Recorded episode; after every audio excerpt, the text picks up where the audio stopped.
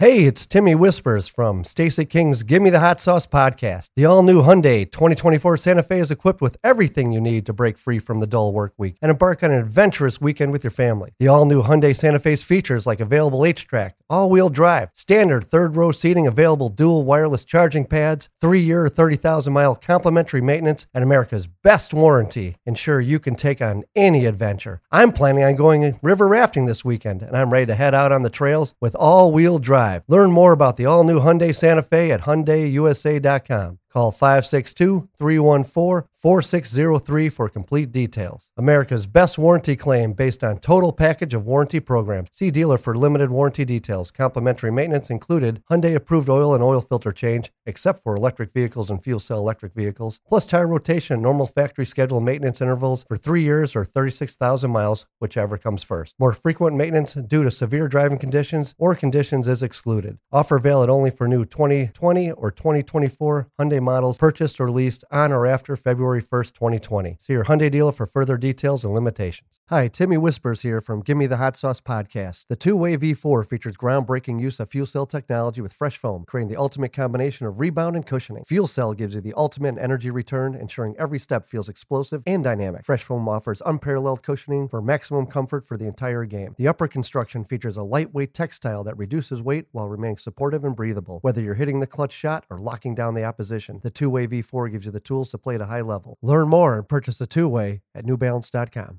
Oh my goodness!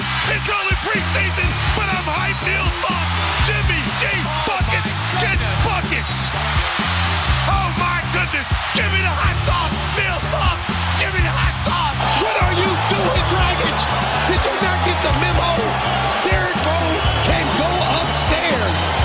Hey, for those of you watching on YouTube, it's a little bit dark in the studio today. It's kind of like the fortunes for the Chicago Bears. My God, was that ugly yesterday on the lakefront. I was there covering the game for Channel 7, and it was just brutal. I mean, such high expectations. Walking into Soldier Field, the fans were hyped. The tailgates were live. People were expecting this great show, that the rivalry was going to kind of flip, and it didn't happen. I know you guys watched the game. What were your instant reactions?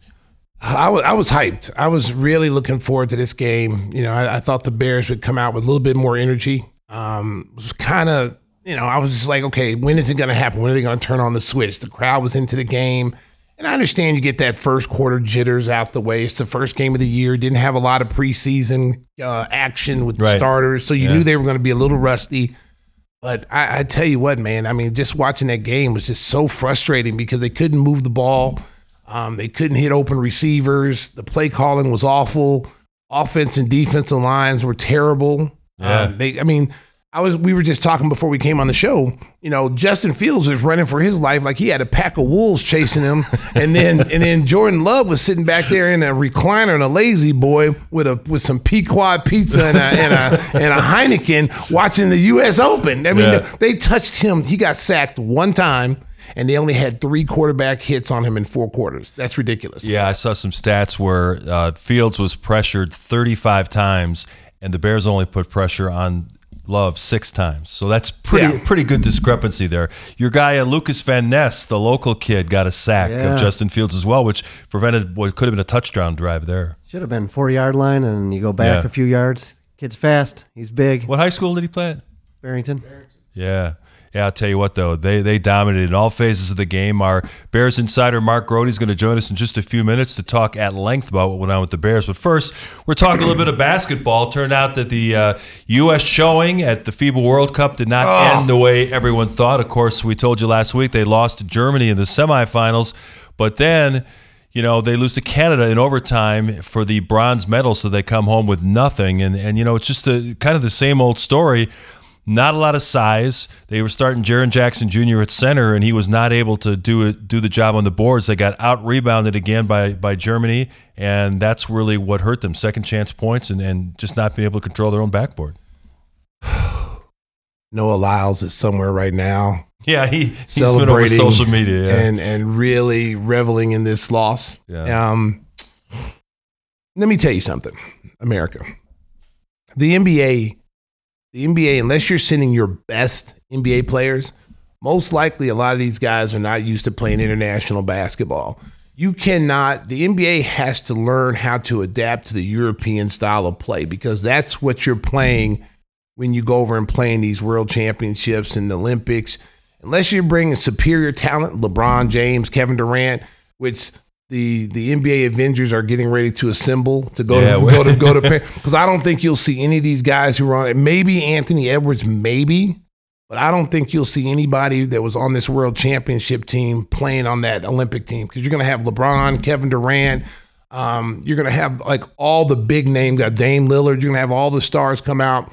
I don't think you'll see anybody on this roster that was on this world championship roster play on the Olympics. Yeah, you mentioned the Avengers assembling. LeBron James on Monday said that he has an interest in playing in Paris next year. His teammate Anthony Davis is probably going to come along. He's going to reach out to Kevin Durant and Steph Curry. This definitely could be a kind of a dream team two situation. Well, I mean, I made a list today on Twitter of what the team could possibly look like if all the stars would commit. I mean, there's so many guys they can pick from, but what they need is versatility. So let's just say they get LeBron, Anthony Davis, Steph Curry, Kawhi Leonard to come play, Jimmy Butler, Jayson Tatum, Paul George, Myles Turner, because you need some big guys. I would say go out and get Brook Lopez. Like, he'd be one of my big guys that I would take.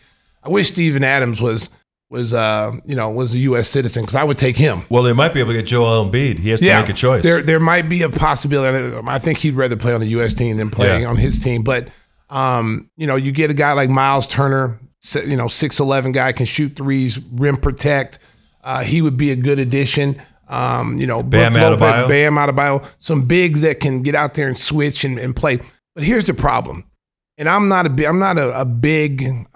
don't support the pick and roll all the time, the pick and roll defense that the NBA plays, where you're switching, bigs on smalls and smalls on bigs. What you saw in the European game was that, Germany and Canada, these guys know how to play Serbia. They know how to play and take advantage of switches. They don't just take the first shot that they have. So if you have a guard that has a switch on a big man, the European team is not trying to beat the guy and go one-on-one. He's trying to get an advantage by beating you off the dribble, making you have to rotate two or three times, and they find their open shooters. Where the Americans are more one-on-one, this is my chance to go one-on-one. I got the matchup that I want, and I'm going to go one-on-one. And they're not even interested in trying to find a better shot. And that's how they play in the NBA, and they're trying to play that way in the European ball, and it doesn't work. How about the bronze medal game? I know some of the guys probably weren't highly motivated in that one on the U.S. side, but Dylan Brooks scored 39 points. I think he made like 8 of 10 three-pointers. I mean, this is a guy that couldn't shoot it to save his life in this past season, and I know you said he's probably going to come back and have a really good year for the Houston Rockets. He showed an international audience that he can bring something offensively. Well, listen, I've said he would be a great pickup for the Bulls. I said that all along, regardless of what happened in the Lakers series and him talking himself into a bad series. The kid can defend, he can shoot, he can score, he can handle the ball, he can do a lot of the intangible things that you need. Sometimes he can be a headache with some of the things that he says and how he carries himself. But the one thing you can't deny about the kid is he competes all the time. And I think what you saw in this international game is like, hey, look, I'm just not a defensive stopper. I can score too. You just got to run me some plays. You got to involve me in the offense. And Canada did that. He had a big game, huge game. And I think he was motivated going up against NBA players as well. And Dennis Schroeder, of course, who is signed on with the Toronto Raptors, he's going to replace Van Vliet as their starting point guard. He's really the MVP of this tournament as Germany wins the gold with the Wagner brothers and Daniel Tice, the former Bull. They did a nice job. One other NBA story I want to get to before we get to bring Mark Grote in is there was news on Monday that Commissioner Adam Silver is trying to crack down on teams resting their star players in nationally televised games. The competition committee says they're going to fine teams that violate that rule. They're also going to try to have a new provision where teams can't sit two of their star players in the same game because they're cheating audiences who pay good money to come out and see these guys. Well, it's a shame that you got to implement these rules. I mean, if I'm an owner and I'm the NBA and I'm paying these guys $15, $20 million to play, you're going to play at least 70-plus games, okay?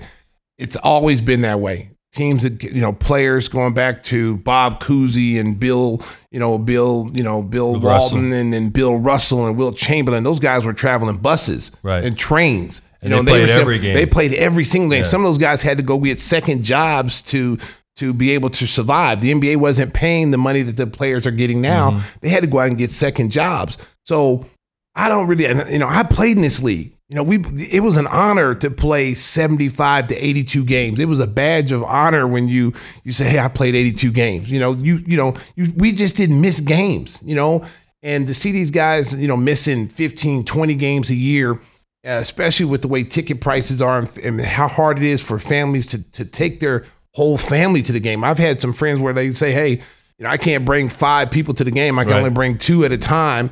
You know, and that's so sad because, you know, it's like, and then when you do come to the game, Mark, you find out that Kawhi Leonard's not playing, you know, or LeBron's not playing. He's sitting out, and you paid good money to come see them play, and this might be the only time that you're able to see them play because they only come once when they come from the West Coast. And then I missed that game, and so I spent all this money, and it's a waste.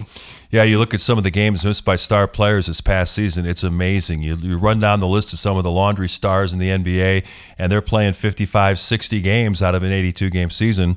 And I think the thing that league is really concerned about from a financial perspective is you've got big money TV deals with these partners, and if the stars aren't playing, they're not getting the bang for their buck, and that could hurt them down the road. Well, and here's what I would do if I'm an owner and say, "Hey, look, you guys want to miss games, that's fine. Then let's surrender a game check." Yeah. So these guys who are making $10 million and, you know, they're making, you know, $150,000 a minute, if you want to sit out, sit out. But surrender that game check. Yeah. That game check comes back to me. That'll put an end to it real quick. That'll put an end to it really quick. Load management will be a thing of the past. So, some other team that looked like they might have been load managing yesterday was the Chicago Bears. Let's bring in our buddy Mark Grote, who was there with me at Soldier Field to witness the disaster. Grote, I couldn't believe what I was seeing. You know, all the hype about an improved roster. They've got playmakers. They've got weapons on offense. They've got an improved offensive line. It looked like the same shit as last year. Justin Fields running for his life, couldn't see receivers open down the field, and the defense gave up too many big plays in the passing game. So I know that Matt Eberflus talked today.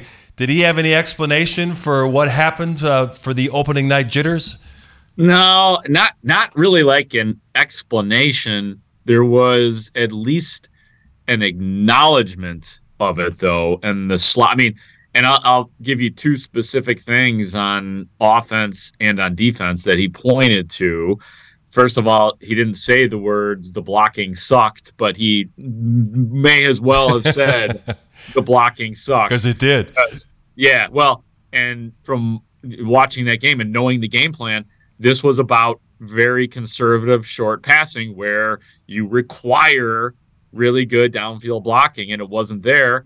And then just with the offensive line itself, they were a nightmare. I mean, they were sloppy. There were false starts after false starts, most of them Braxton Jones, one credited to the entire offensive line as well, which gave everybody a little laugh, I think, in the press box when that was announced to us as well. So blocking was bad on offense. The thing that he mentioned, again, acknowledged, was that third down was atrocious for the defense in terms. I mean, right from the very beginning of the game, the Packers with Jordan freaking Love, they convert a 3rd and 13 along the way to scoring. They score a touchdown on a 4th and 3. They converted that. Actually, I don't know if this was on third down, but it's worth bringing up because it was also maybe the biggest nightmare of the game, the 51-yard screen to Aaron Jones, which just makes you think about every other Packer regime that has gone up against the Bears. You know, they have been great at that with the Bears. So, yeah. The Flus acknowledged it. Don't know what the solutions are at this point, though. I'll tell you, one of the things that really was disappointing for me, Mark, is that here you got a big-time receiver, and he only got 2 targets the whole game. How do you not get DJ Moore more involved in the offense? Is it the play calling, or is it Justin Fields running for his life, not knowing where DJ Moore is because he's trying to, you know, try to stay upright and not get hurt? Yeah, there was the one drive where he had those 2 magical targets and the 2 magical catches that went along with it. That was when Cairo Santos hit a 37-yard field goal, It was a 12-play, 52-yard drive. He had passes of 11 yards and 14 yards to DJ Moore. And it was like, okay, that looks pretty good. And the passes that they made to DJ Moore, the connections, a slant pass at one point in time, slant, and Justin Fields looked good on it. And then all of a sudden, it was never to be, literally never to be found in the game again. And I can only tell you what the, DJ Moore, talking to him in the locker room, he did say that, he was getting extra attention, and the words he used were, I don't know if, I may have been hard to see because of all the attention that I was getting. My only response to that is Justin Fields has got to adjust to that. I don't think that's excusable, the idea that, you couldn't see the guy. This is the life of a number one wide receiver, and the life of a quarterback is to find your number one receiver, even in those circumstances. So, yeah, that was terrible, especially relative to what we saw in training camp and even in the preseason with DJ Moore. And then he was a big nothing yesterday. Yeah, I was in that scrum with you with DJ Moore, and you got the feeling that, okay, it's the opening game, I'll give him one, but if this shit continues, he's gonna have a lot to say. And the reality, because he's a number one receiver, he's a diva like so many guys in the past. But the bottom line is let's get to the crux of the matter. If Justin Fields doesn't get better, this is just going to be a terrible season. And the things that were alarming, I know, as you mentioned, the game plan was to go to a lot of the shorter passes and let guys try to break tackles and make plays in space. But there were open receivers that he just didn't see. And we heard so much in the offseason about his progress, about how he sees the field better, how he's making better decisions. And he was getting some love nationally. And yet in game one, he looked jittery and unsure of himself. We're getting to the point in his third season where you're worried about his long-term future? Yeah, I think that I'll answer that question, but I'll preface it by saying that we saw some of this in training camp. I was at every single training camp practice, and one of the big problems for Justin Fields was his accuracy throwing the ball down the field. And there were so many times where we'd be tweeting about, there's another Tyreek Stevenson interception. There's another Kyler Gordon. And I called him the MVP of the defense and one of the MVPs of training camp, just because Justin Fields was misfiring on a lot of plays. And that leads me into the game plan. I understood the game plan that Luke Getsy implemented because they obviously were seeing exactly what we saw, and that was a lack of accuracy with the downfield passing. Not that that can evolve. And then finally, Mark, his future and what this says. Am I starting to get worried about his future as a big time NFL starting quarterback? Yeah, absolutely. And it's not like he can't overcome this, and he can't. Like I haven't ruled him out as still being a special quarterback. But I think the biggest problem is that, even though it is fair to say the offensive line was collapsing, there was the bad blocking downfield, DJ Moore was covered or whatever DJ Moore was saying, if you are a good or great quarterback in this league, you're supposed to make those guys better. Unfortunately, that's not something I'm seeing out of Justin Fields right now. That I can say definitively. He is not making other players better. Well, you look at Chase Claypool. His picture's on a milk carton. They're looking for him, because, talking about in the preseason, a lot of people were raving about he looked like a different person when he wasn't hurt and he wasn't missing practice. And then you saw they made a video. Me and Mark were talking about this. They made a video of all the plays where he didn't have energy, missed blocks. It just looked really bad. He just didn't like he was really out there playing. When the play wasn't designed for him, it's almost like he kind of quit on plays, and so what do they say about that? Did they even talk about that? Yeah, they will, like that. Claypool's name I don't think ever came up individually today with Matt Eberflus, and I'll say this too: Chase Claypool was not available in the locker room afterwards, so we did not get a chance to talk to him. He skipped out of there. But to your point, Stacey, I was on the Score pregame show with Patrick Manley and Olin Krutz and Mike Mulligan, Mully, from the morning show on the Score. And I told him, I said, hey, even though Chase Claypool was injured in camp and he had his little skirmishes, I said, he looked pretty good, actually. Like, he looked good in camp. So I was one of the people like saying, yeah, give this guy, let's see what he is with a blank slate and forget last year. He was dropped in. Maybe he didn't know the playbook. Maybe we'll allow for his excuses. After yesterday, I got nothing. Like, there's no excuse for that. You're absolutely right, Stacey. I mean, it seemed like the plays that he knew the ball wasn't coming to him in particular, it was like you weren't seeing the aggression from him, the speed from him, the blocking from him. None of it was there. So I honestly have no idea what's going on with Chase Claypool. Somebody asked me today, and the question surprised me a little bit, but it can't be ruled out. The question to me was, will he be active against Tampa Bay? Might he be one of the inactives for the Bears? Excuse me. And I got to be honest with you, I can't rule that out. I mean, you got Equanimeous St. Brown and Velus Jones Jr., both who were inactive. Do one of those guys, does he swap with one of those guys in week two, if nothing else, but to get his head right? Because it doesn't seem like it's in the game right now. All right, so the Bears have to try to regroup, go on the road to play the Buccaneers in Tampa. They upset the Minnesota Vikings on week one. So obviously this is a team that is going to have a good chance to win at home. Then you've got the Kansas City Chiefs on the road, the defending Super Bowl champions. This could get out of hand quickly. What is your confidence level in this group being able to circle the wagons and come up with a competitive effort in Tampa on Sunday?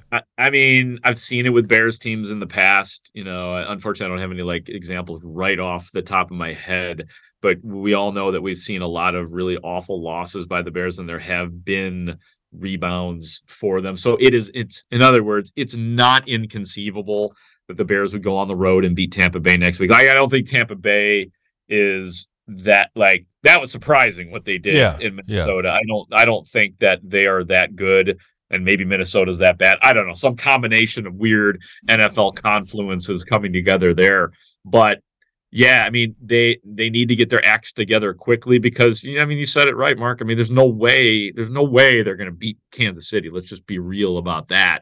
No matter what, even if the Bears win this game against Tampa Bay, but. Everything was so bad in that first game, offense, defense, penalties, everything, mentally, physically, everything was just so bad. You've almost put yourself in a situation where in week two, and I kind of did the half genuine, it's a must win against the Packers because of everything. Now here they are because of the schedule in a situation where they kind of got to win this game for more reasons than just, falling to 0-2, but also for the overall morale. And is this team actually better this year than it was last year? Because that's the bar. Well, and is Luke Getsy gonna open up the playbook a little bit more? Because when you talked about DJ Moore being double teamed and having, getting a lot of attention, that means other guys are going to be wide open. That means guys are going to have one-on-one matchups. Is he going to open up the playbook and instead of doing this little dink and diamond and, screens, and let Justin Fields throw the ball down the field a little bit more? I think that will happen, and I was just on with our friends Danny Parkins and Matt Spiegel, and Parkins was particularly livid over the fact that there was only one designed run for Justin Fields. So what I'm saying, Stacey, is that maybe they go back to last year a little bit where, you see an opening, man, you take that opening or design more runs for him as well. The only problem that I have with the concept of let's just let Justin Fields loose. I mean, that's what I'd love to see. But again, not seeing the conversions in training camp makes me nervous and makes me understand what the game plan was. But I guess eventually, if you want to be a real NFL team that keeps up with other NFL teams in an offensive era, eventually, yes, you got to start throwing the ball down the field. Well, it's going to be interesting to see what kind of comments we hear on Wednesday and Thursday during the open locker room periods at Halas Hall. I know, like yourself, reporters just dread having to go in there, when the season's lost. It can't be lost after week one. There's got to be some optimism. We got 16 more of these left. It's so true. And I do think, I will say this. The locker room was, quote unquote, good yesterday. Yeah, it wasn't bad. Other than Chase Claypool not being around. They knew it was bad. It's all, as you said, Mark, you get it, man. You are a veteran reporter like me. This early, they're pretty good at standing up and answering these questions, but it could get away from them and then consequently get away from us. That's right. In a real hurry. So God help us all. God help us all. Yeah, I picked a great year to be back on the beat. You know, that's great.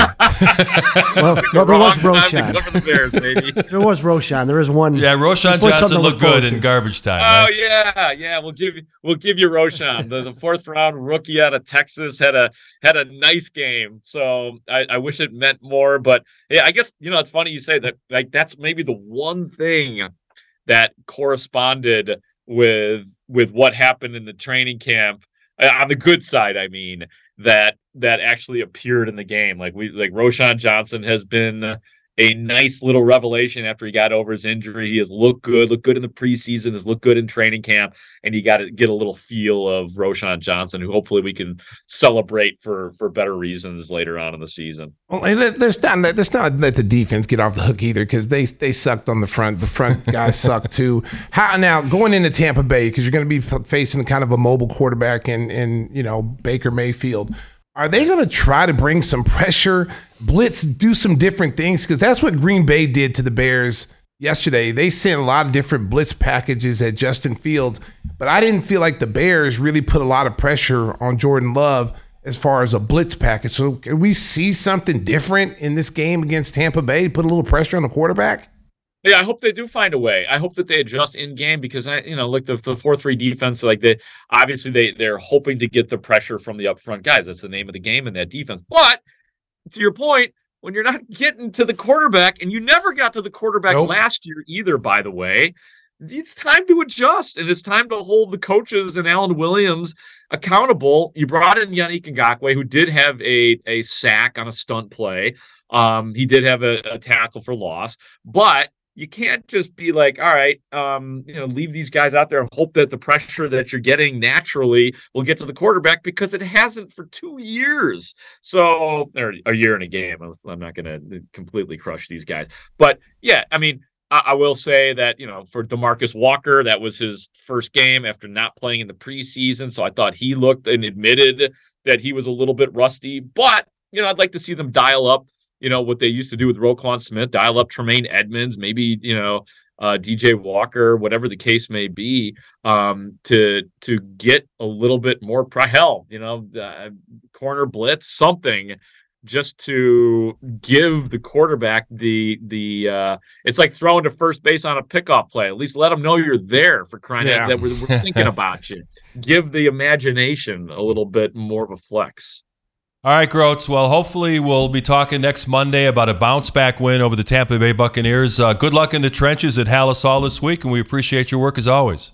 Thanks, guys. Always love coming on with you three. Thanks, Mark. Mark Grote, our Bears insider, with the postmortem after a very, very tough loss to the arch-rival Packers. Hey, when it comes to insurance for your auto, home, and business, make sure you contact the king of insurance. He's our good friend, nationwide agent Jeff Vukovich. You can reach him at jeffvuk.com. That's Jeff, V-U-K.com. And I don't think he was smiling like that watching the Bears game yesterday. Yeah. His phone number where you can reach him is 847-825-4783. He's the best in the business, our good friend Jeff Vukovich. And the jingle, always in season. Nationwide is on your side. Very nice. Hey, coming up next, we got a special treat. If you've been enjoying the show Winning Time on HBO Max, it's based on the book written by Jeff Pearlman called Showtime. Jeff's going to join us next to give us his review on the show and also talk about some of his best-selling books that involve some Chicago legends. That's next on Give Me the Hot Sauce. Old Man Winter here. If I had it my way, it would stay winter all year long. Short days, wind chill, black ice, and a good polar vortex. Oh, heaven. Wait, is it getting warm in here? Your cold snap is over, Old Man Winter. Spring has arrived. Spring. Spring is here, which means it's the perfect time to get away in the Hyundai you've always wanted. Visit the Hyundai Getaway Sales Event, where you can get great deals on all of our award-winning Hyundai models, like the tech-filled Tucson and Kona, as well as the spacious Palisade. Enjoy wherever you go with the peace of mind that comes with America's best warranty and 3 years or 36,000 miles of complimentary maintenance. But hurry in. These deals won't last. Add more joy to your journey at the Hyundai Getaway Sales Event. Now get 0% APR or up to $1,500 bonus cash on the Hyundai Tucson. Now, during the Hyundai Getaway Sales Event. Offers end soon. Call 562-314-4603 for details. Passion, drive, and patience. What brings home the winning trophy is also what keeps your ride or die alive. eBay Motors has everything you need to maintain your vehicle and level it up to peak performance, from superchargers, roof racks, exhaust kits, LED headlights, and more. Whether you're into speed, power, or style, eBay Motors has got you covered. With over 122 million parts for your number one ride or die, you'll always find exactly what you're looking for. And with eBay Guaranteed Fit, your part is guaranteed to fit your ride every time or your money back. Because with eBay Motors, you're burning rubber, not cash. With all the parts you need at the prices you want, it's easy to turn your car into the MVP and bring home that win. Keep your ride or die alive at ebaymotors.com. Eligible items only. Exclusions apply.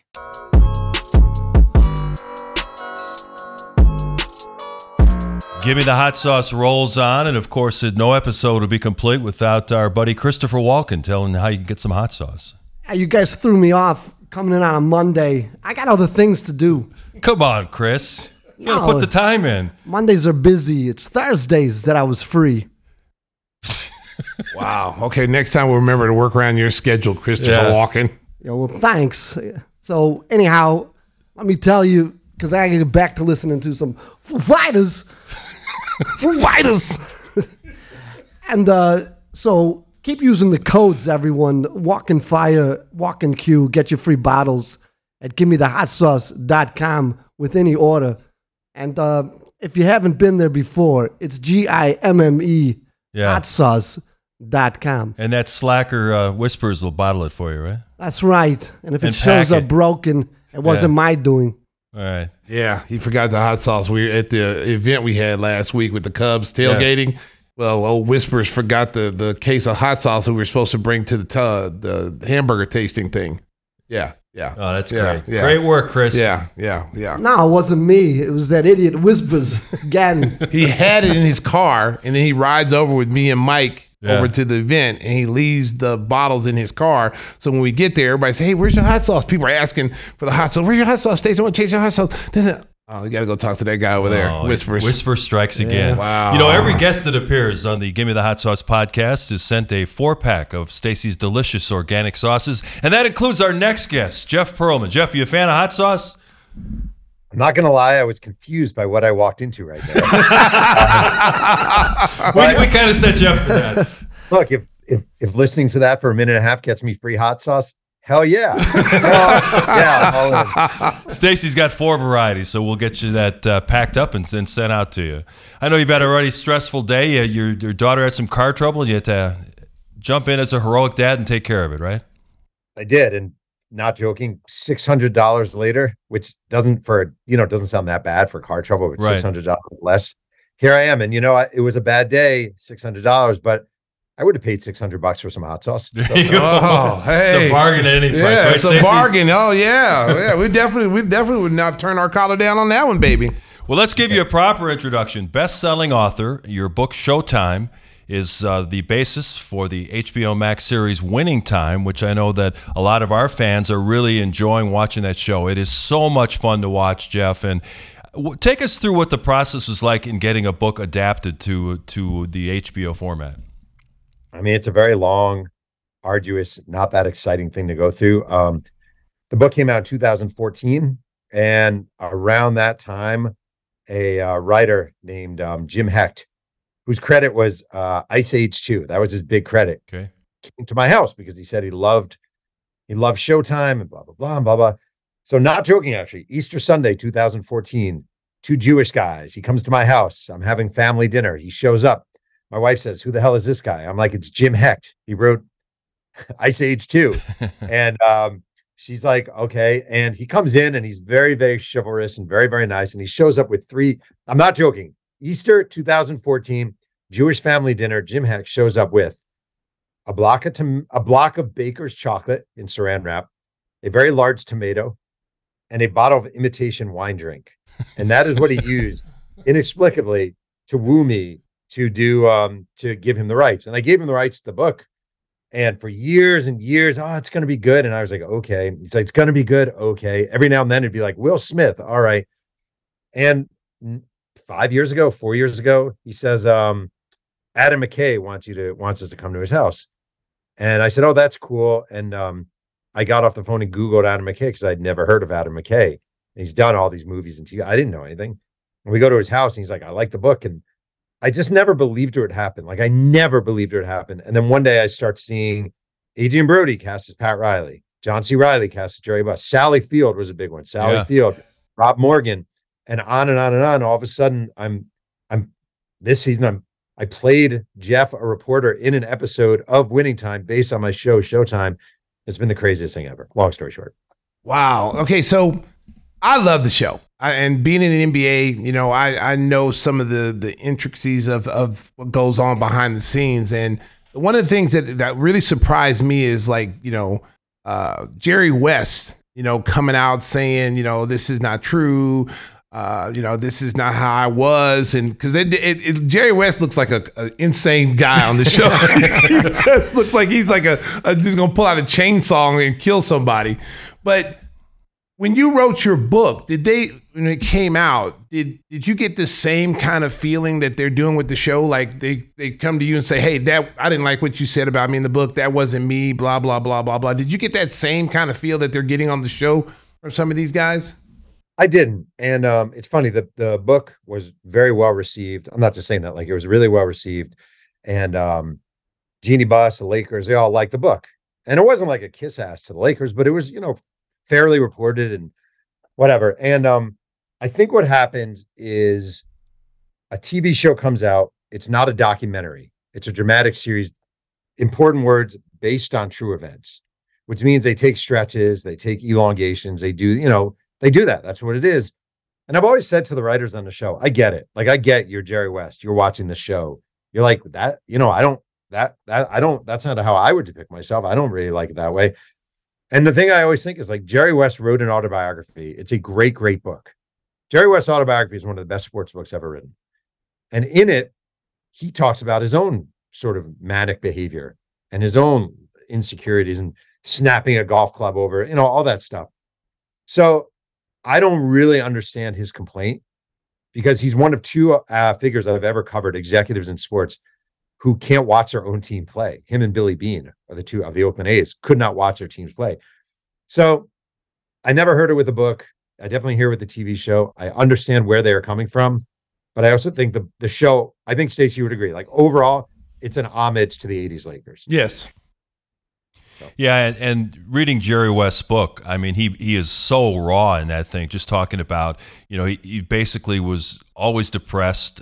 The losses to the Celtics took such a toll on him. He always felt like he could never really be successful, even with all the many things that he accomplished in his life. You know, the basketball scenes, I'm sure, are difficult, because I don't know if you guys ever tried to look into letting the NBA use some actual footage, but, you know, you see the actor who's portraying Jerry West. Obviously, he doesn't look like a basketball player. And some of the guys you see on the court, I remember the guy playing Dr. J didn't look like Dr. J, obviously. Yeah. But you know, that's not the key to the story. The story is so fascinating, the interaction, you know, with Jerry Buss and his family and Magic Johnson. You know, I don't think the basketball is the important part, and some people get too hung up on things like that.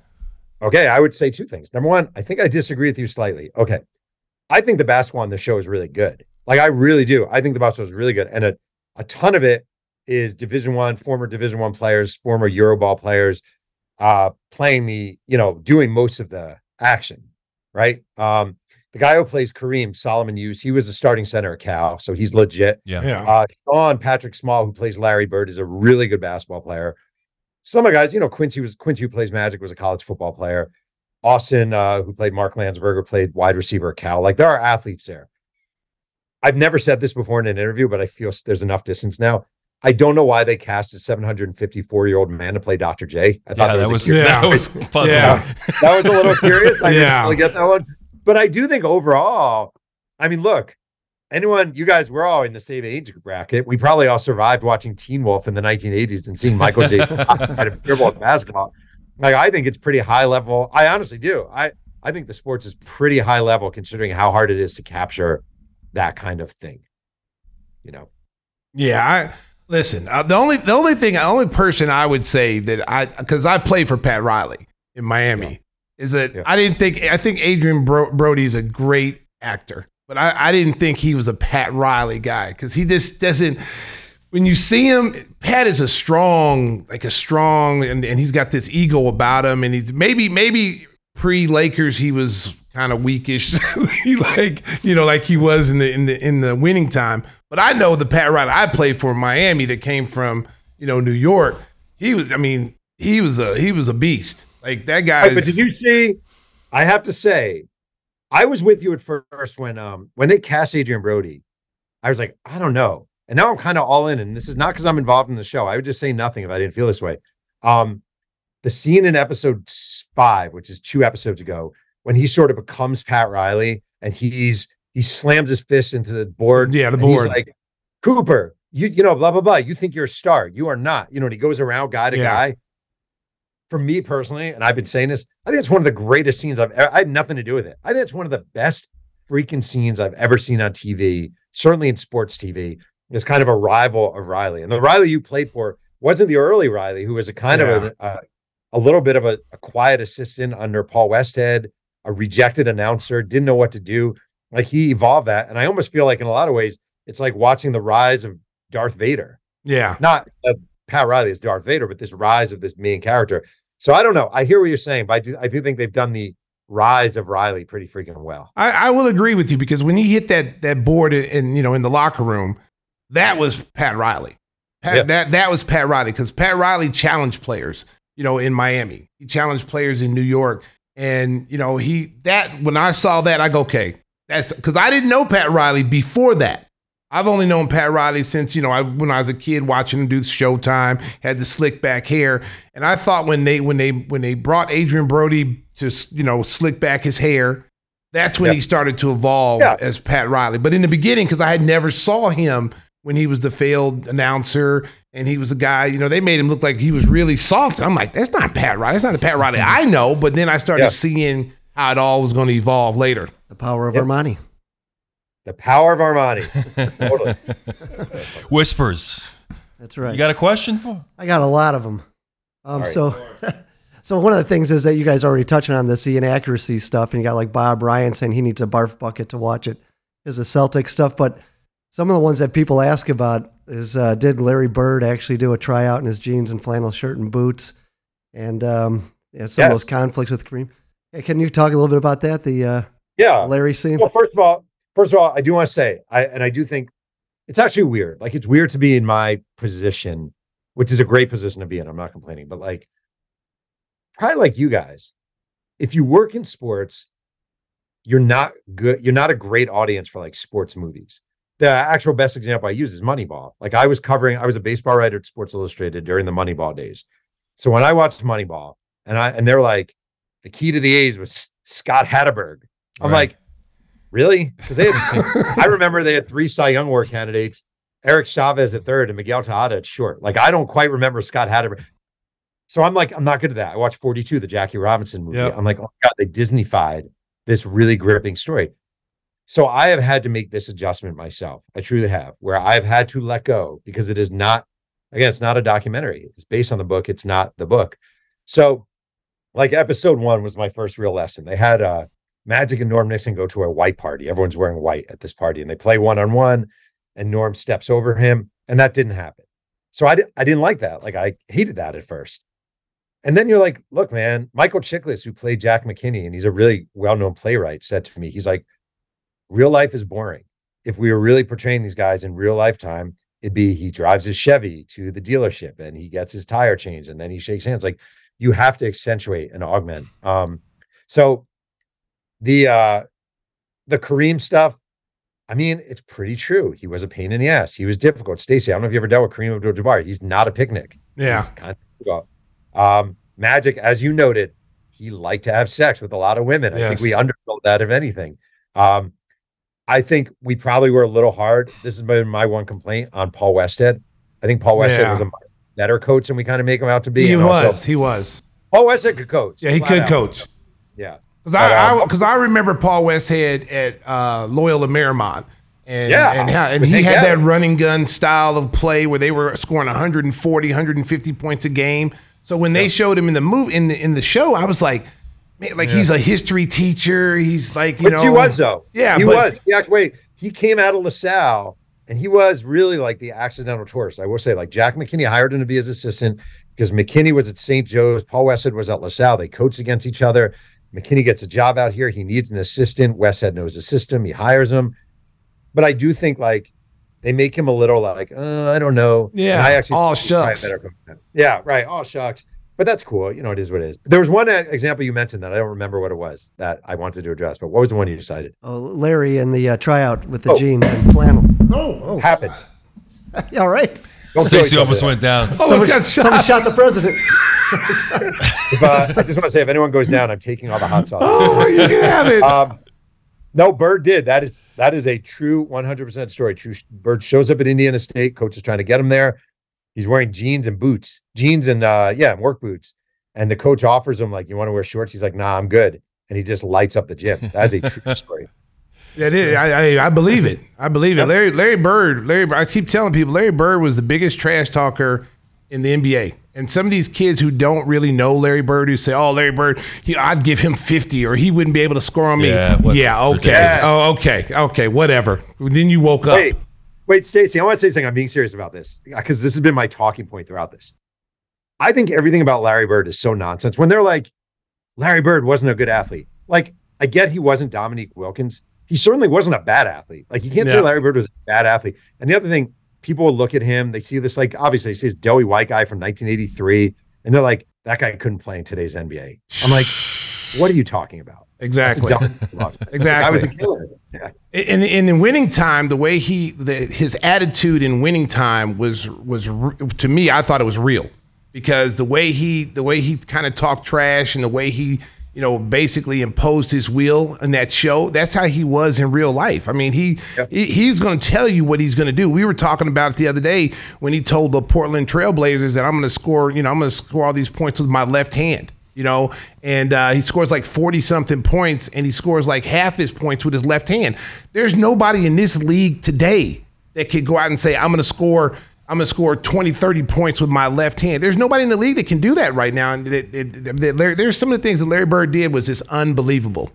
Michael Cooper told me when I was researching the book, he's like, Bird would literally go up to him and be like, all right, listen here. I'm going to catch the ball on the elbow. I'm going to dribble twice with my left hand. I'm going to switch over to my right. I'm going to bank it. And then they would you'd just be jogging after doing it. They jogged back down the court, and Bird would just whisper to Cooper, I told you, man. I told you. Yeah.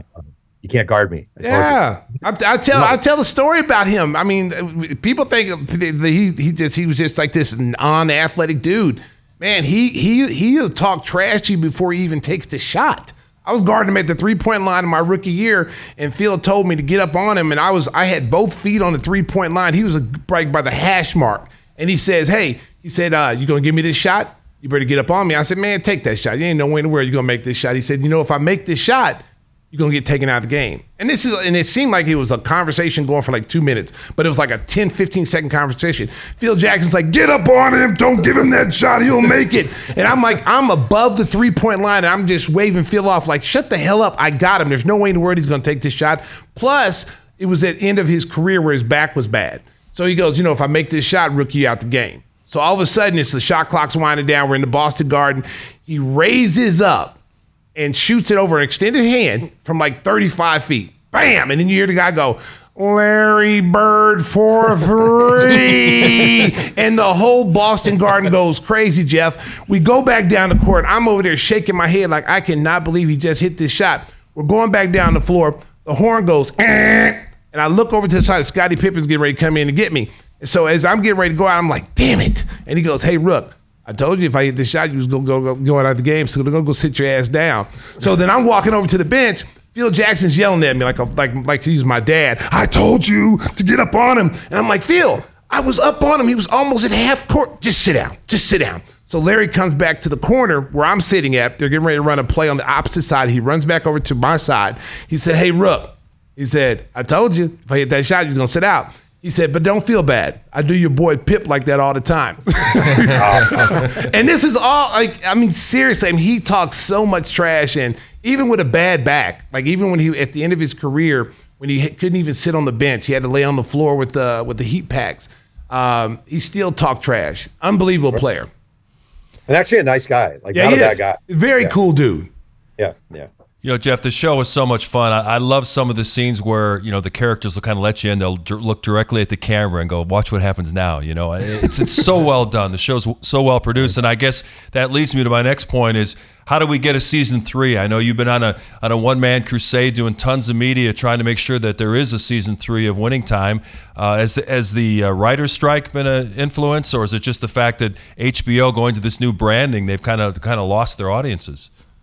It's a lot of things. I mean, I've been happy to see last week Jeannie Buss started tweeting about the show and raving about the show, which I love Jeannie.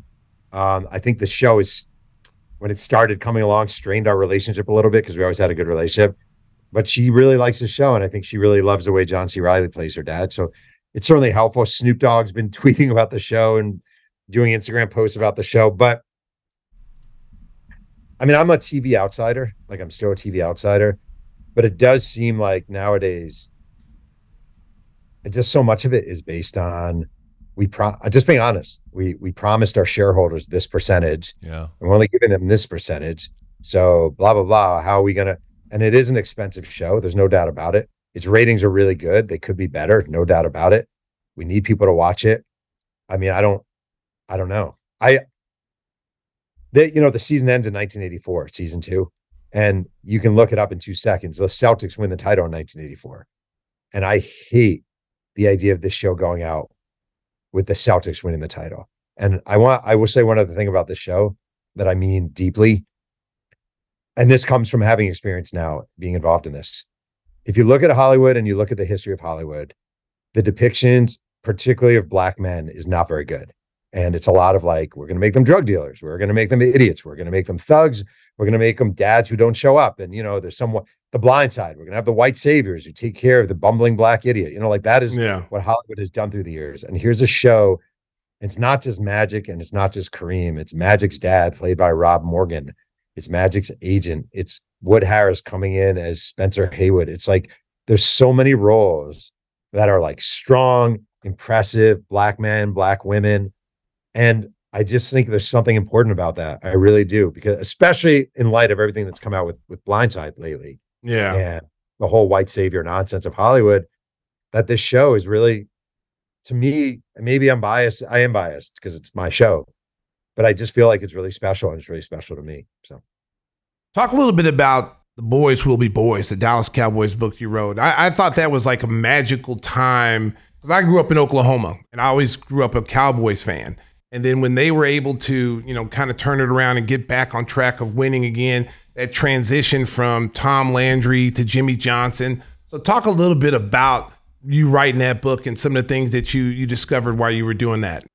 Oh, man. So that book, that was my third book.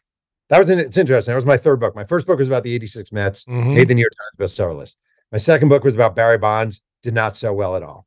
And it comes back with this book I'm going to do about the Dallas Cowboys in the 1990s. And one of the moments I knew I had a really good book is the Cowboys back then. This is toward the end of the dynasty after Switzer took over from Jimmy. Yep. And they had an offensive lineman named Everett McIver. And one day, Everett McIver goes in. He was maybe a rookie or first year player, but they had a barber who would come every week or whatever to training camp. And Everett McIver sits in the chair, and it's Michael Irvin's turn. And Michael Irvin's like, get out of the chair. And Everett McIver's like, I'm just getting my haircut. He's like, get out of the chair. Everett McIver won't get out of the chair. Michael Irvin picks up a pair of scissors and stabs Everett McIver in the neck. With scissors. While Michael Irvin was already on probation. And the whole thing was buried. And like, the Cowboys made sure it never got out. But like, Michael Irvin was out of his mind. And I don't think I've ever written about a player quite like Michael Irvin, actually, who he was truly, in every sense of the word, the heart of the Dallas Cowboys. He was the emotive leader. You know, it wasn't Aikman, it wasn't Emmett, it was Michael Irvin. Like, he played his ass, busted his ass, played as hard as he could be. At the same time, had drug issues, had control issues, you know, women everywhere, the whole thing. And he was just so fascinating. And the other thing I love is, like, they literally had a place called the White House in suburbia where Nate Newton once described it. I'm not going to do the quote justice, but he's like, someone asked him about it. And he's like, I don't see what the big deal is. We got some hoes, We got some blunts. We got a house. Why is that so bad? You know, like it was so like 90s Cowboys, and they were so fun to write about, like so fun to write about. And it was one of my favorite book projects, one of my best-selling books too. So, you know, that just probably shows. At the other end of the spectrum, you wrote a book about one of the most universally beloved athletes in the Chicago area, Walter Payton, called Sweetness. What was your overall observation after researching that book? So the inspiration for that book is interesting. I was at Sports Illustrated in 1999, and I was coming up at the time. I was as a young writer. And an editor said, do you want to go to Chicago or outside of Chicago? I forgot what town he was in. Walter Payton is trying to raise awareness for, I think it was bile duct cancer or whatever it was at the time that he was dying of. And, you know, the chance, I was 26 or 27, to go meet Walter Payton. You're obviously, I'm a kid of the 80s. You're going to take it. And you're a young writer and you're hungry. And I fly out there, and I remember, like, he greeted me at his office, and I didn't know it was him. I thought it was an old guy working for him. That's how diminished he was. Yeah, wearing like a taxi driver's cap, and his eyes were jaundiced yellow. And it was a really haunting and sad experience. He sat behind a desk, and I interviewed him about dying. I interviewed Walter Payton about dying, and I decided to do that book. It's funny because it was a nightmarish book release, because the book came out, and at the time, this is really pre-internet as a huge thing. Sports Illustrated ran an excerpt on the cover of the book. I literally have it hanging up on my wall here. It said, Walter Payton, the hero nobody knew. And the excerpt, which is just a sliver of the book that came out in the magazine, was all about sort of Walter Payton at the end of his life, infidelity, depression, some drug abuse, et cetera, et cetera. And the excerpt comes out, and the book is not out, and no one's seen the book.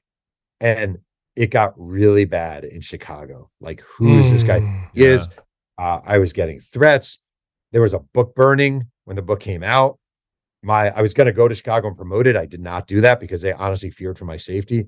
And what happened is people came around and actually read the book. And I remember, like, Emory Moorhead, the old Bears tight end, emailing me and saying, hey, man, I owe you an apology. I didn't know what this was, you know, and I'm really sorry. And that happened over time, but it was not a fun book release by any stretch of the imagination. Wow. Have you ever thought about doing a Chicago Bulls book story? I think it would be great. The problem is there have been 8,000 Chicago Bulls books done. And the truth of the matter is, like, okay, it's one thing if, like, and this is no disrespect to anyone, but like the local whatever writer does a book on a season with the Bulls, right? But like David Halberstam wrote a book about the Chicago Bulls, and David Halberstam was one of the great writers of all time. And then obviously the documentary comes out, and I just don't know how much oxygen is left in that story to tell. You know, I just don't know. Maybe Stacey King is going to tell me otherwise, and I'll believe. Talk to Pip. He's got a lot to say. We had Pip on the show, and he is so bitter. He's got a lot to say. That's right. Yeah, it's I don't know. Yeah, it's weird. I don't know. Yeah. You know better than I do.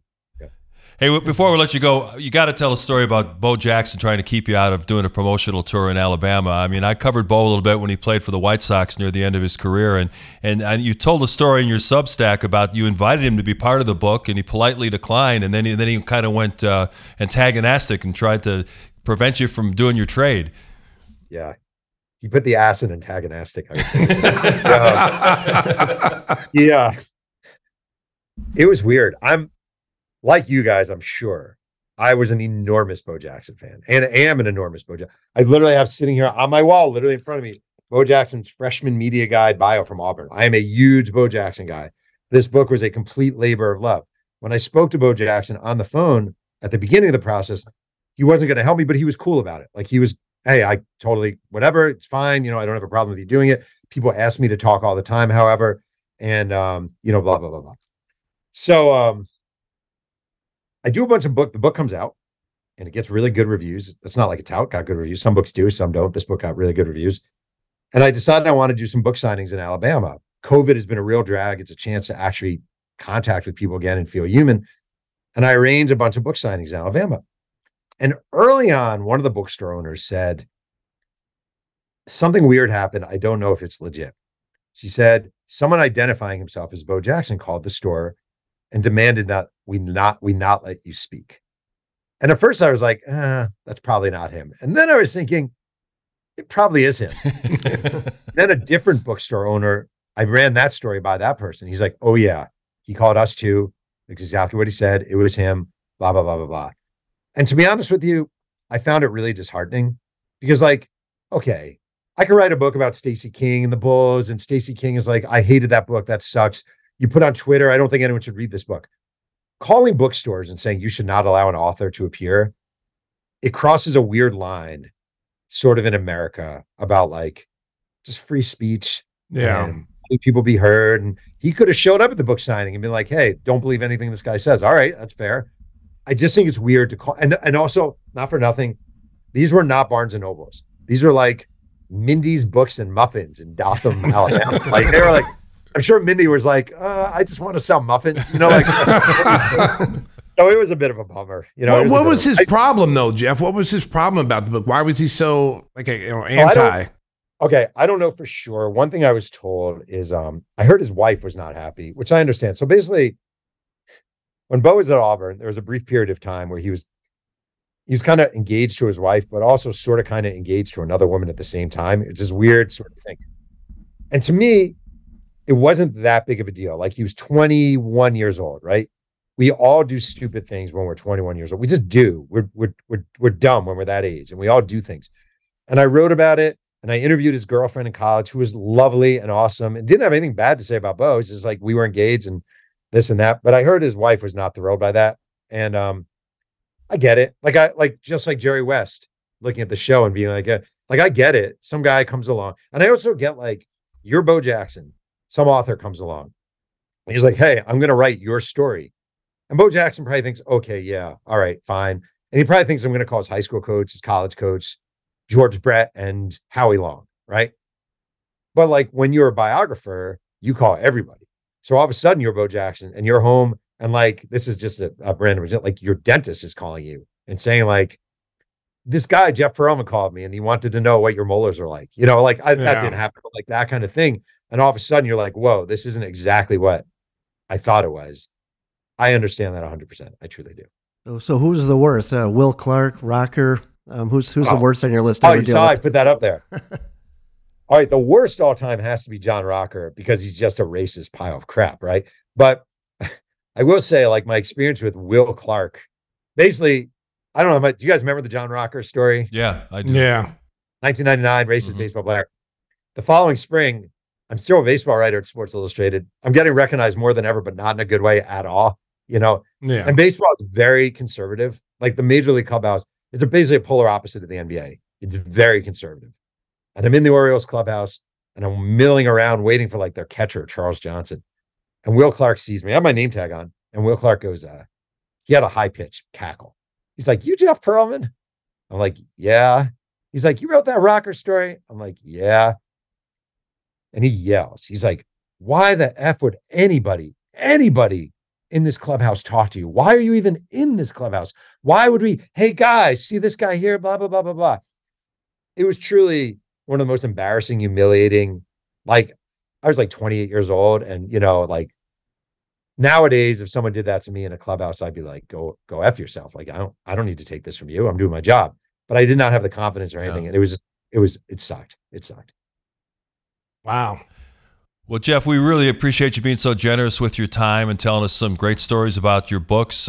Make sure to check those out. And, of course, the season finale, season 2 of Winning Time, comes up on Sunday. It runs on HBO Max, but you don't have to watch it on Sunday. You can stream it on demand anytime you want. We want to build up the numbers so that we get a season 3 because it's been so entertaining to watch, so much fun, and truly, you know, like you said, it's different from what you see in most sports series. It's got a lot of humor in it.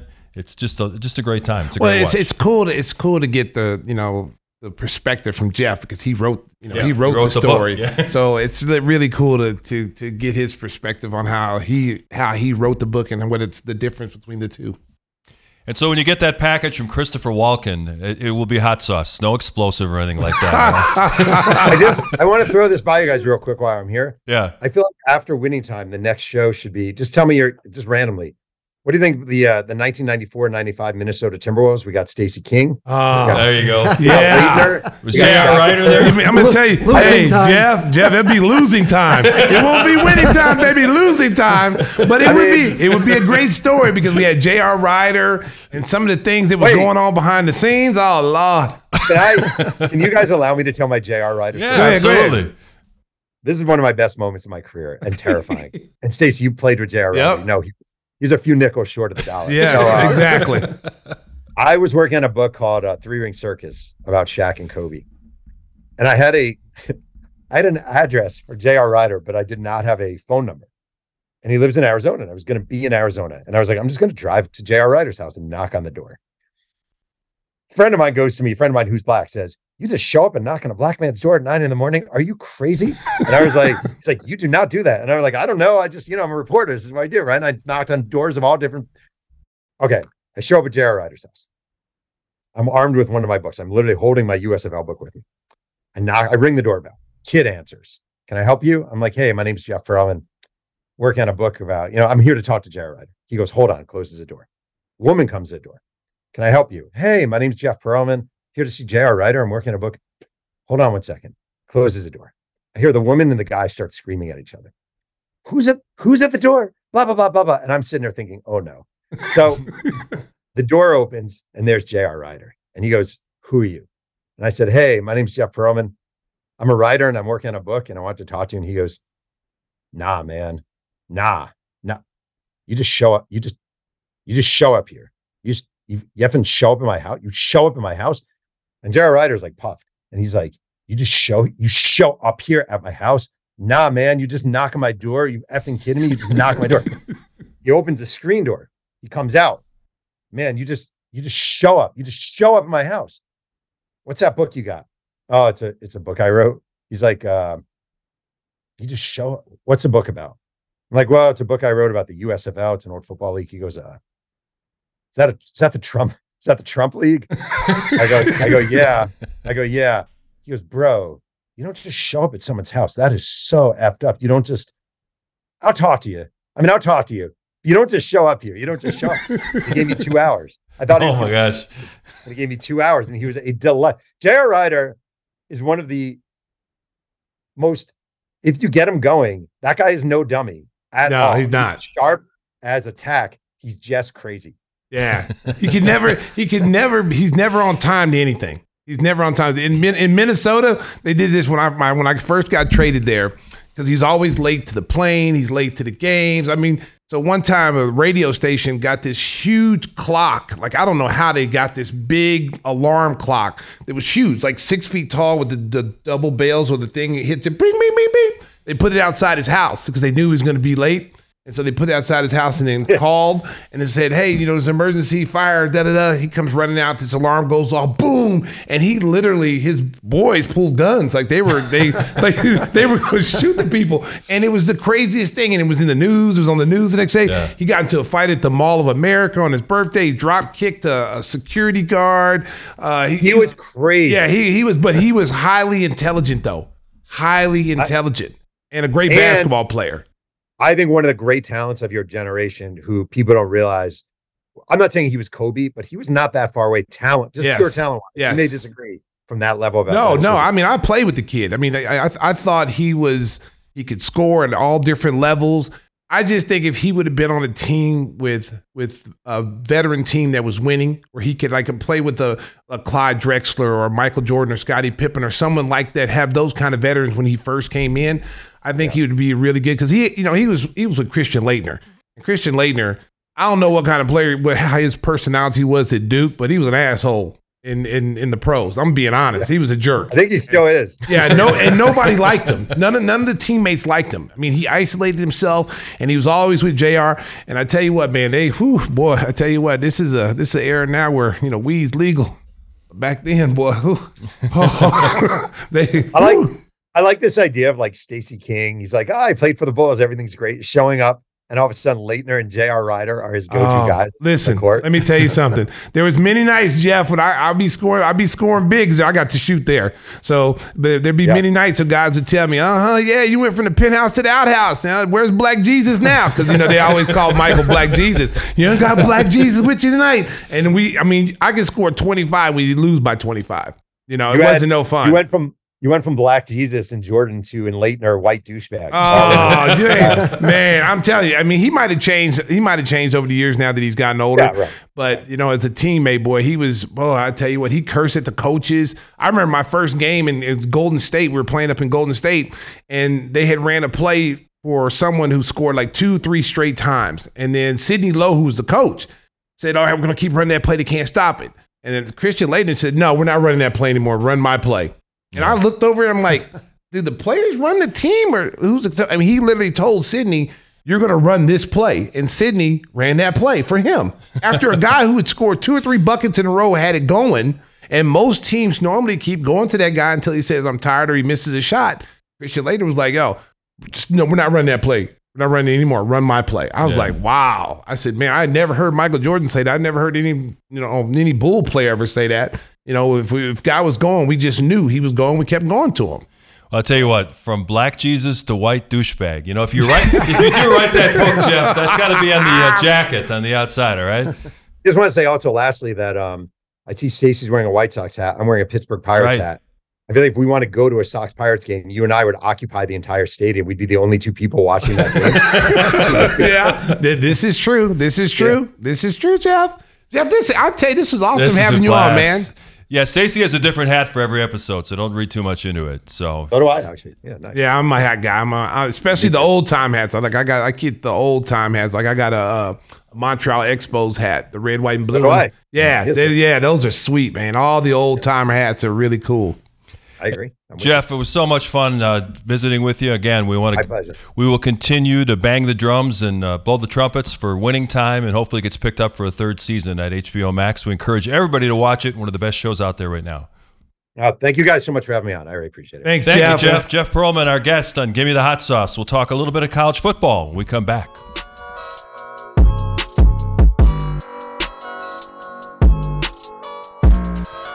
We're back on Give Me the Hot Sauce. Hope you enjoyed that interview with Jeff Pearlman. We certainly did. Check out his list of books that he's written. He's written 10 books in all, most of them New York Times bestsellers. You definitely want to check out. Really, every one of them are very fascinating. And watch the show Winning Time. We really love it here. Let's talk a little college football.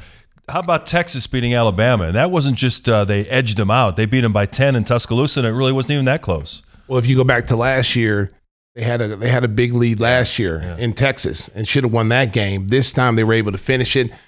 You could just tell from the very beginning that Texas was going to win that game. They just had their offense look better. Their defense looked good.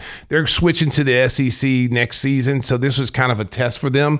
The quarterback, who's a sophomore, Ewers, who did a really good job of passing the ball, getting it around. They did a good job running the ball.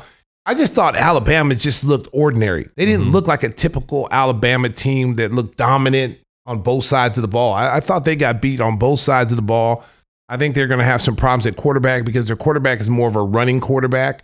Doesn't really throw the ball. He locks in on receivers. And I think, looking at that SEC, I don't think anybody's going to beat Georgia.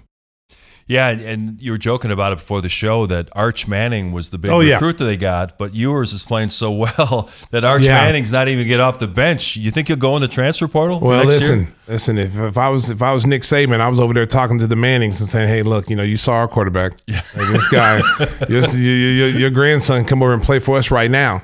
But see, even in Texas right now, there's a tough situation because he's listed as the third quarterback. They're going to have to make a decision with him within 3 or 4 more games, whether to redshirt him or not. He's behind another quarterback. And the quarterback who's starting right now, Ewers, is a sophomore, unless he decides to go pro because he does have a redshirt year. If he goes pro, then that shines a different light on the quarterback situation next season.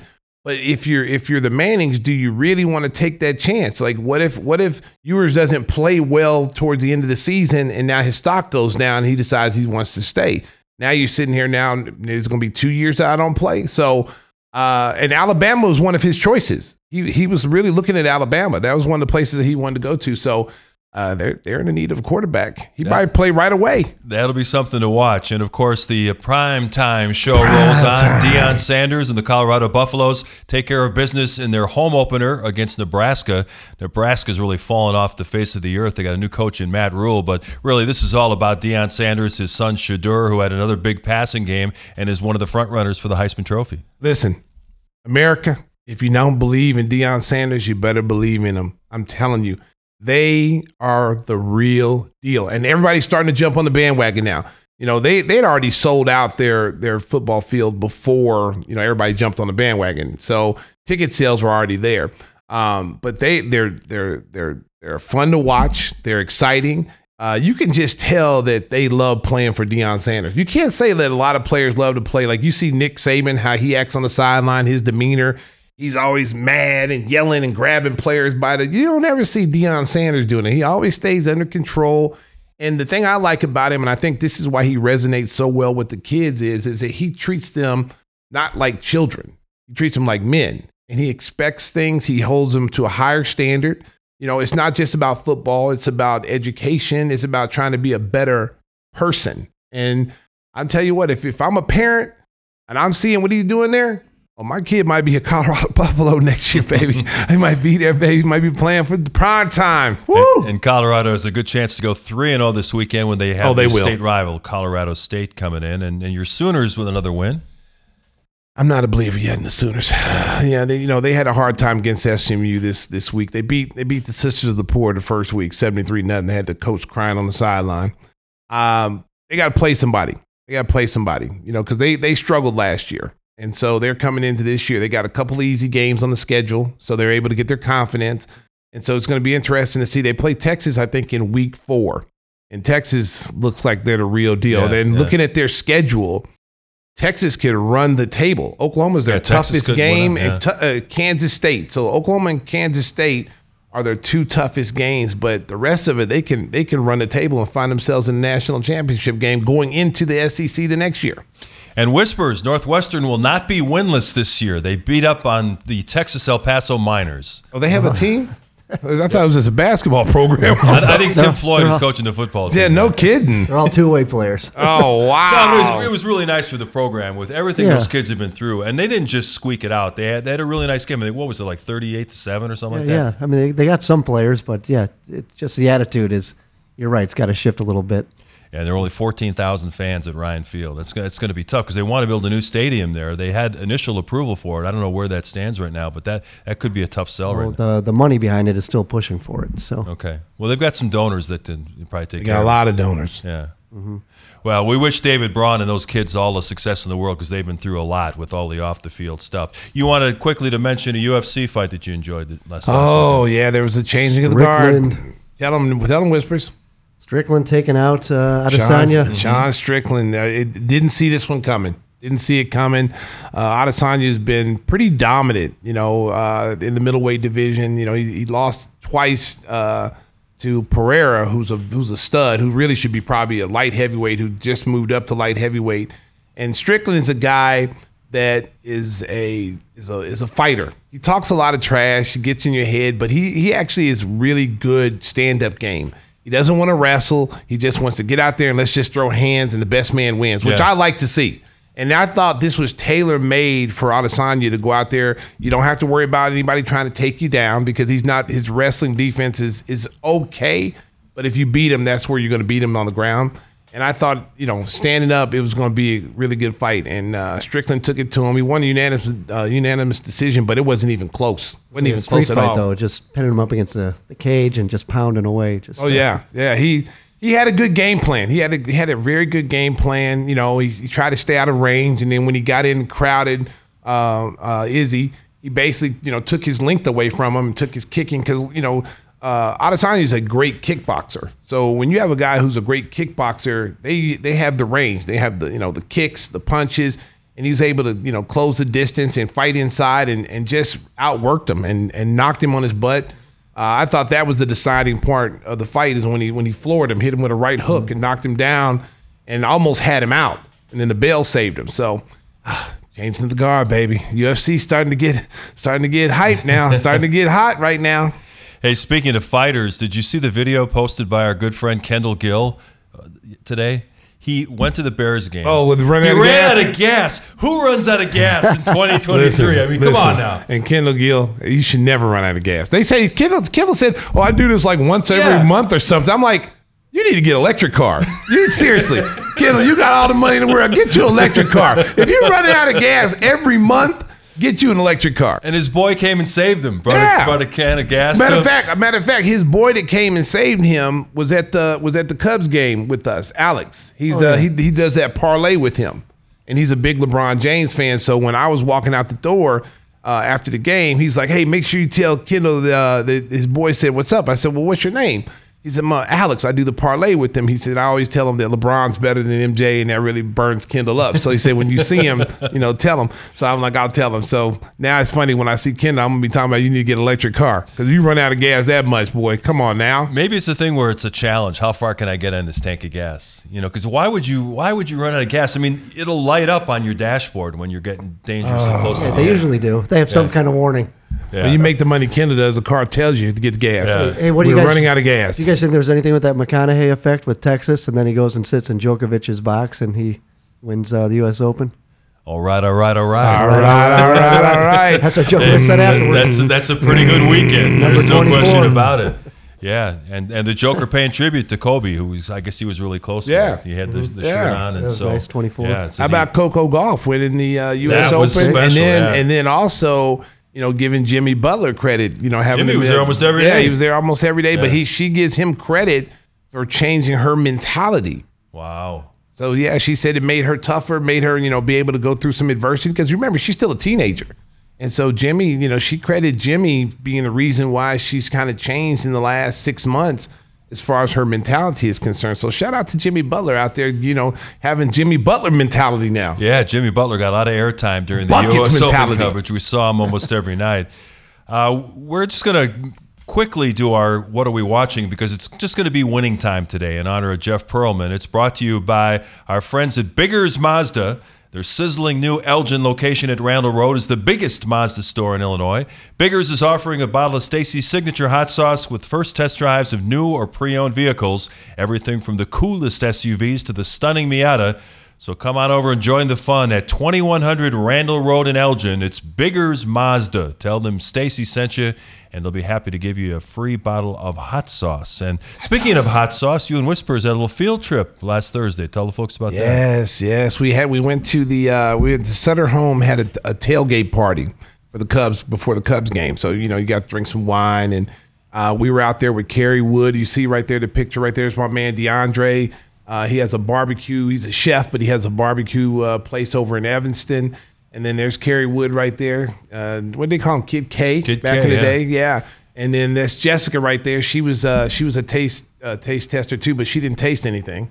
Yeah, it's 4 burgers over there. Her burgers look, they look like they were when they dropped them off. Pristine, yeah. But it was really cool because for every burger, they had a glass of wine that you were supposed to taste with the burger. So they were trying to figure out which wine goes best with whatever burger. So, and the thing about it was it wasn't beef burgers. It was chicken. It was a shrimp burger, which I never had a shrimp burger.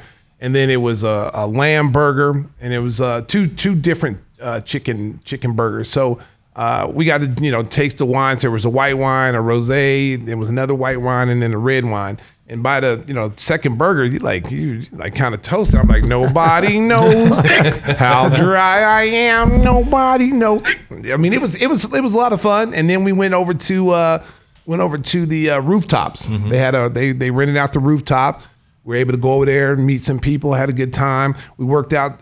We're gonna make a trade with Sutter Home. They're gonna give us some wine to have on the show. We're gonna give them some hot sauce. So it was a pretty eventful night.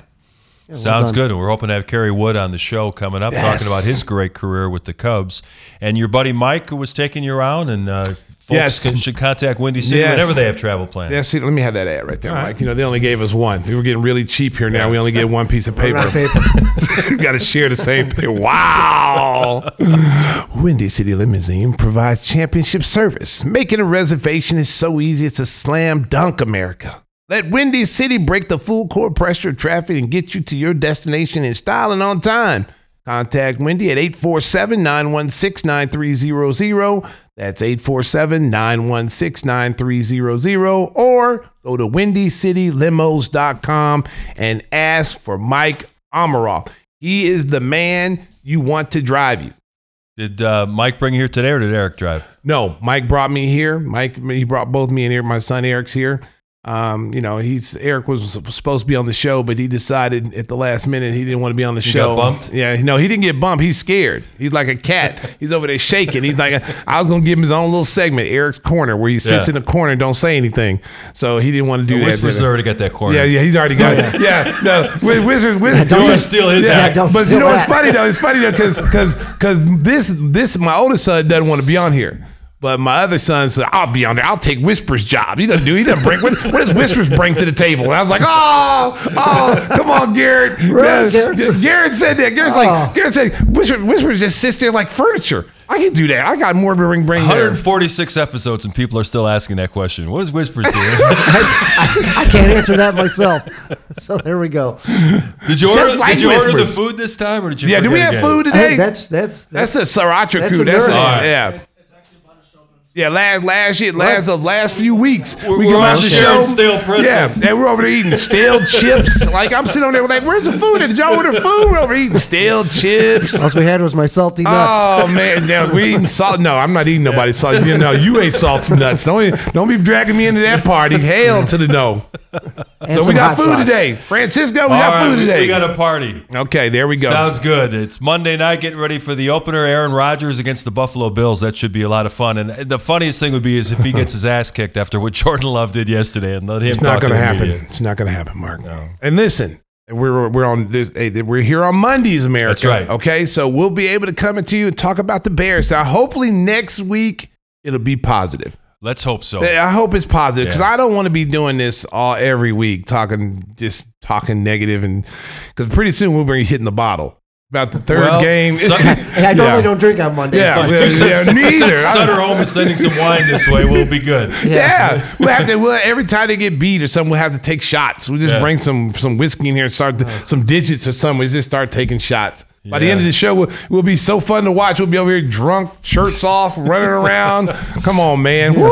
Yeah, Windy City Limos for everyone after that. Ain't lying. So, hey, we want to thank our guest today. Mark Grote gave us, as we mentioned, the postmortem on opening day for the Bears. And we were thoroughly entertained talking with Jeff Perlman about Winning Time and all the great books that he's written. So we hope you enjoyed it as well. As Stacey mentioned, we are doing our tapings on Monday, live on YouTube, and those available the next day on the Odyssey app and where all the favorite podcasts are carried. So thanks again for watching and listening. Stacey, time to go. Drive home safe to Chicago. Beep, beep.